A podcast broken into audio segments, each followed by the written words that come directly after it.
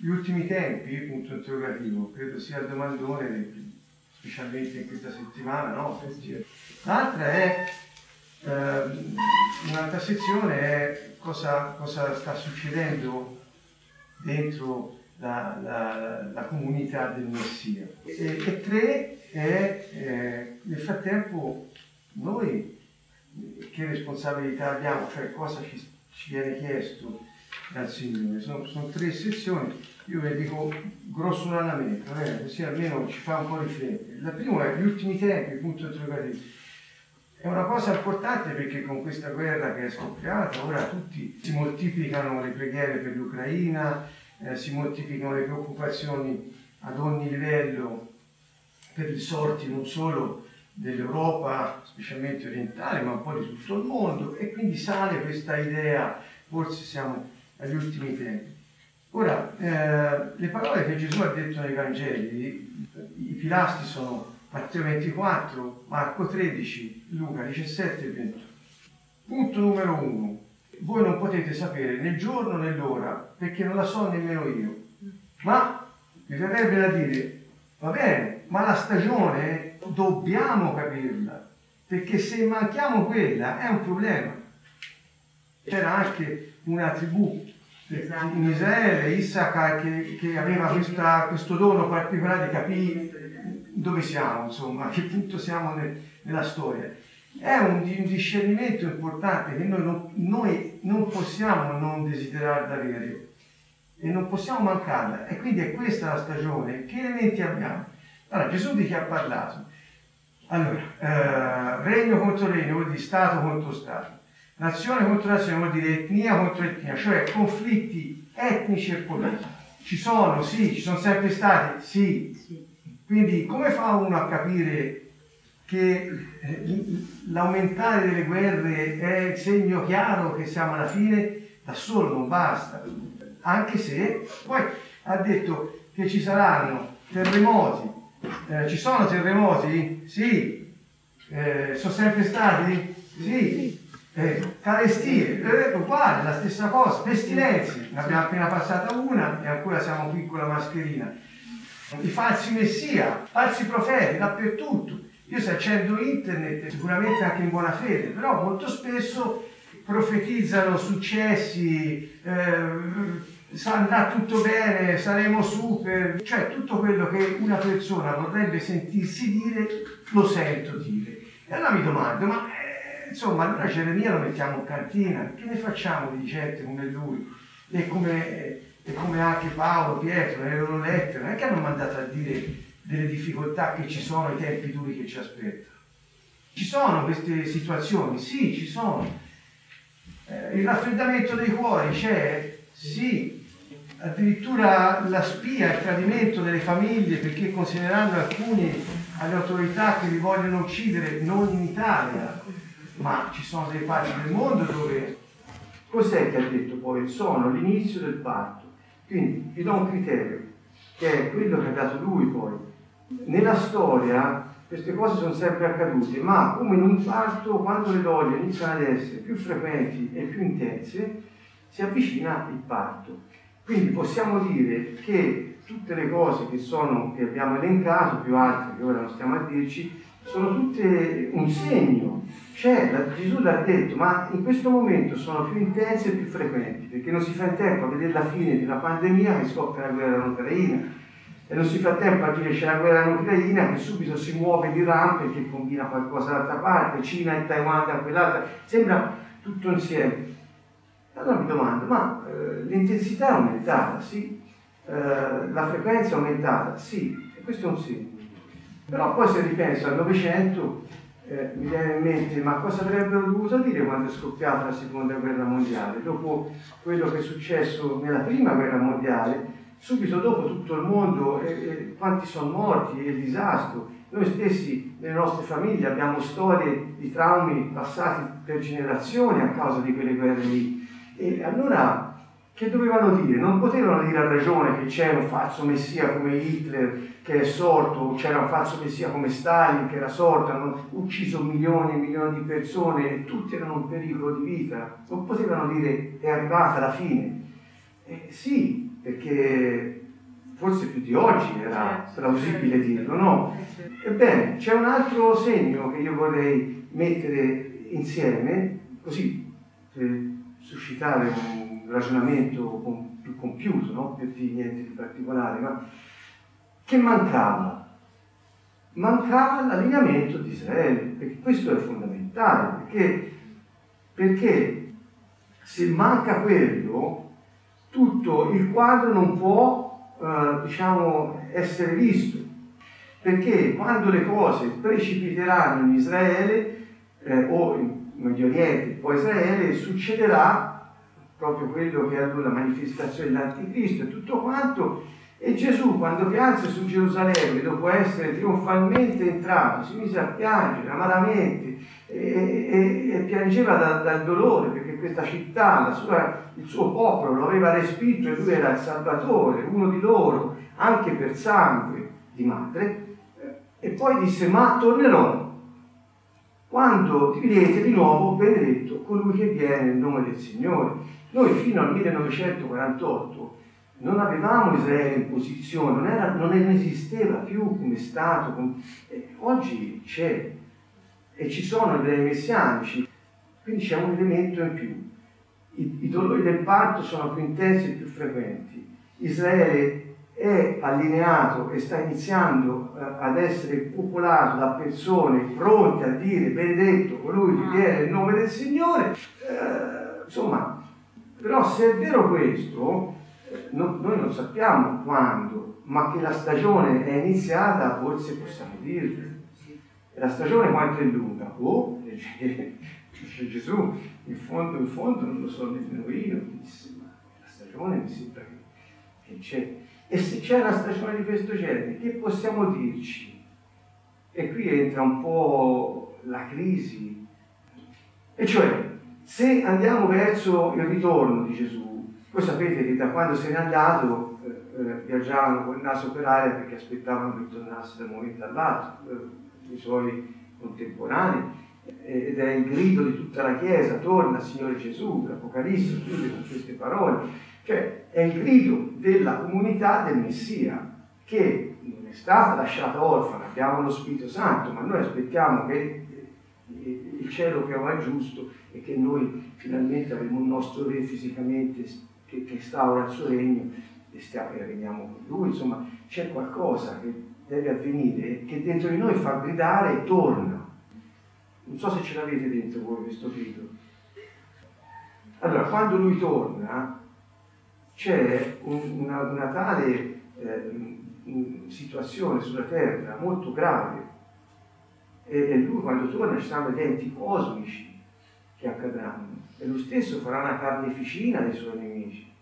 E poi si arriva a quegli eventi cosmici con un passaggio di difficoltà estrema, si manifesta l'anticristo, fa guerra alla comunità del Messia, uccide i santi, cioè un tempo difficile, dura poco, è un tempo difficile. Quindi quando, quando uno dice torna, noi stiamo dicendo, Signore, siamo pronti a entrare in quel momento. Poi lasciamo perdere che alcuni dicono, ah, saremo portati via prima, alcuni dicono che ce ne importa niente. Però torna è una parola importante. Dove siamo noi rispetto a quel torna? Forse la stagione è iniziata, dobbiamo, siamo chiamati a discendere, ma nel nostro cuore c'è questo grido, siamo pronti. Vedo un'escalation di tutte queste cose, capisco che forse la stagione è iniziata e dico da una parte, da una parte ci sono eh, persone innocenti che moriranno, da una parte ci sono alcuni miei cari che non sono ancora allineati con il Signore e tutto quanto, ma dall'altra io so che sono chiamata a dire torna prima che puoi, accelera. E difatti per le preghiere dei santi in quel tempo sarà abbreviato, ma se noi non preghiamo torna e non preghiamo perché torni il più la svelta possibile. Cosa siamo chiamati a fare noi nel frattempo? Riconoscere i segni dei tempi la stagione in cui tornerà Yeshua, siamo chiamati a riconoscere. E poi dobbiamo farlo perché quello ci permette di continuare a vigilare per la nostra salvezza personale, ad annunciare il Vangelo per la salvezza di chi ha ancora perduto e a continuare a pregare che il Padre a brevi tempi del ritorno del Signore. Sono tre buone ragioni per scoprire se ci siamo o no, se siamo vicini o meno. Mentre l'allineamento di Israele è fondamentale per capire che è un altro tassello, in fondo, senza quello non è possibile. Ora ci siamo, ma il segno principale, qui Gesù dice, più che segno è eh, lo sviluppo principale, è che eh, quando il Vangelo del Regno sarà annunciato in tutto il mondo, non creduto, annunciato, allora verrà la fine. E poi precipitano gli eventi in Israele, no? Questo Matteo 24 è chiaro nella successione cosa ci rimane? Una certa responsabilità perché eh, siamo chiamati ad annunciare il Vangelo. Come possiamo fare? Eh, lo Spirito Santo è l'unica nostra risorsa, grazie a Dio non siamo noi la nostra risorsa, ma noi con Lui sì. E stasera ci siamo sentiti dire vuole salvare persone attraverso di noi per la luce che ha messo in noi, quindi mi sembra importante. Sento dire che sempre di più stanno uscendo allo scoperto, in senso buono, che ma dal nascondiglio, persone che eh, non avevano visibilità, non erano dei eh, telepredicatori, non erano capi di mega chiese, non erano niente, gente sconosciuta, credenti pieni di fede, pieni di fiducia, di fedeltà verso il Signore, che eh, so, cominciano ad essere usati per, eh, per lo scopo di Dio eh, qualcuno grida uscite dai, dai nascondigli, il tempo che lo Spirito Santo porterà fuori persone come me, come voi tutti, che siamo, non, siamo, cioè, non è che siamo conosciuti nel mondo per, no, però ecco, è il tempo in cui il Signore porterà fuori allo scoperto chi è perché le persone erano anche coperte? Qualcuno sta dicendo e io perché lui ha protetto questo potenziale per il tempo opportuno. L'ha protetto per il tempo opportuno. A proposito di questo vi leggo una, una frase che do a mia, che è finito il tempo del nascondimento, Gesù porterà allo scoperto i suoi amati, eh, produrranno discepoli eh, e io sarò la, la luce sul loro cammino. Dice. Una volta usciti allo scoperto, la luce di questo mondo potrebbe accecarvi, quindi è un avvertimento. Ma saprete concentrarvi sulla mia luce che è per voi, perché i vostri occhi sono sensibili verso di me. Più abbiamo allenato la sensibilità del nostro senso spirituale a stare con Lui, riconoscerlo e concentrarsi, tenere lo sguardo fisso su di Lui, più non saremo distratti dalla luce del mondo, quando saremo portati allo scoperto sono occhi che hanno solo bisogno di essere messi a fuoco, ci vorrà un po' di tempo prima di essere usati propriamente, solo attendete fedelmente. E l'ultima parte è questa, è un processo che si chiama di santificazione, è una parola impegnativa che tanti spiegano in tanti modi. Io ho preso una frase da Filippesi 2, ecco, dice così miei cari, voi che foste sempre ubbidienti, non solo come quando ero presente, ma molto più adesso che sono assente, adoperatevi al compimento della vostra salvezza con timore e tremore. E poi dice, infatti è Dio che produce in voi il volere e l'agire secondo il suo disegno benevolo.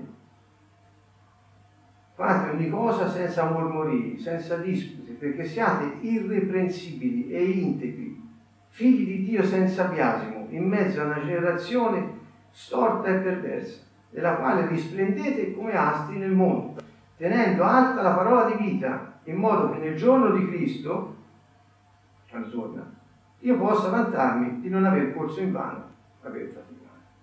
Pietro scrive in 1 Pietro 1, 8, 9, soprattutto 9 dice il fine della nostra fede, della vostra fede è la salvezza delle vostre anime. Secondo Filippesi 2, dunque, c'è un comando. Dobbiamo fare ogni sforzo per portare a compimento la nostra salvezza. Che vuol dire? Tempo vuol dire questo, fare ogni sforzo, mettercela tutta, per arrivare in fondo alla corsa. Ricordate Paolo, sto correndo e ora, ora mi aspetta la corona, quindi c'era questa idea del, del finire la corsa che è iniziata e mm, cioè far sì che la salvezza ricevuta per fede quando abbiamo creduto raggiunga il suo scopo e sia portata a termine. Sembra che questa salvezza ricevuta ha bisogno quasi di essere coltivata perché ci ottenga l'ingresso nel regno eterno di Dio. 2 Pietro 1, verso 11, verso 10 dice impegnatevi sempre di più per rendere sicura la vostra vocazione ed elezione, perché così facendo non inciamperete mai. In questo modo, infatti, vi sarà ampiamente concesso l'ingresso nel regno eterno del nostro Signore e Salvatore Gesù Cristo. Ci sta dicendo il Signore che per entrare nel regno eterno ci chiama a fare ogni sforzo possibile per essere reprensibili davanti a Lui. E lo sforzo che ci è richiesto non serve affinché la salvezza produca il suo risultato in base alle nostre capacità, perché se no sarebbe una sorta di autosalvazione e di religiosità pura. Infatti ogni sforzo va fatto con paura e tremore, perché queste due parole descrivono l'agitazione, quella sana, di chi sa di non potersi fidare delle proprie capacità per soddisfare le condizioni richieste per ottenere il risultato. Quindi cercate di fare tutto sapendo che da voi non ce la potete fare. E continua dicendo, infatti sappiate che è Dio che suscita in voi le decisioni e le azioni da fare. Quindi se voi mettete la vostra vita nelle mani di Dio, non abbiate timore di non arrivare in fondo, perché Lui suscita quello che dovete decidere e fare. Filippesi 2, 13 è fondamentale. Quindi mettercela tutta che vuol dire? Vuol dire decidere per Lui, vuol dire essere ubbidienti a Lui, perché abbiamo deciso che la nostra vita è per Lui, è sua e la viviamo in questo modo. I nostri sforzi riguardano fondamentalmente l'obbedienza. E l'obbedienza alle spinte interiori dello Spirito Santo vuol dirigere la nostra volontà, il nostro comportamento secondo il suo proposito. Noi possiamo scegliere di sì o scegliere di no. Se noi lo scegliamo abbiamo a disposizione tutto, ma possiamo invano correre. Va bene, in pratica vuol dire rinunciare a noi stessi. Nel mio, eh, sono parole nuove, Gesù l'ha detto, se volete venire dietro a me, e se mi discepoli rinunciate a voi stessi. Cioè non decido perché piace a me, ma perché piace a te. E lo faccio. Questa è l'obbedienza, cioè è una decisione presa per seguire il Signore. Quindi, ricapitolando, siamo in un tempo particolare, è possibile che si avvicinino i tempi della fine, noi siamo chiamati a lasciarci portare allo scoperto dal Signore per fare la differenza, sapendo che è importante non lasciarsi distrarre dalla luce del mondo e al tempo stesso fare ogni sforzo per obbedire suoi, alle sue spinte interiori che mette nel nostro cuore. In questo modo possiamo collaborare con lo Spirito Santo per tutto quello che Lui vuole fare con noi. Dunque, che fare? Come pregare in questi tempi? Visto quello che ci siamo detti. Io vi ho dato degli spunti e ora ognuno di voi ci riflette, se volete. Come abbiamo pregato tante volte, Signore, se è nella tua volontà, che avvenga perché hai deciso, costi perché costi. Ma se non è, nel nome di Gesù, spiritacci maledetti, andate via.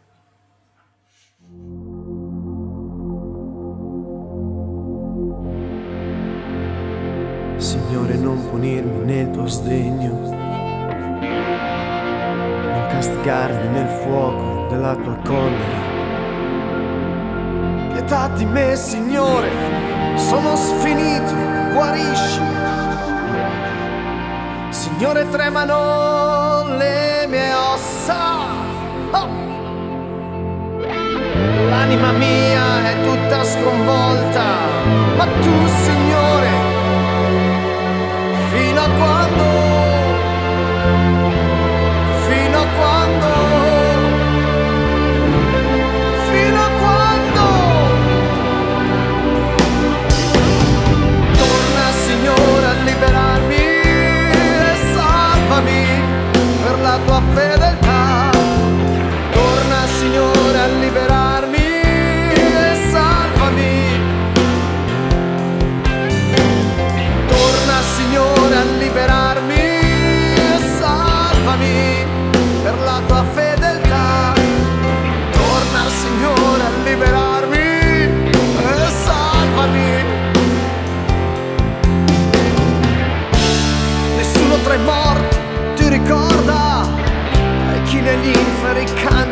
e lodi.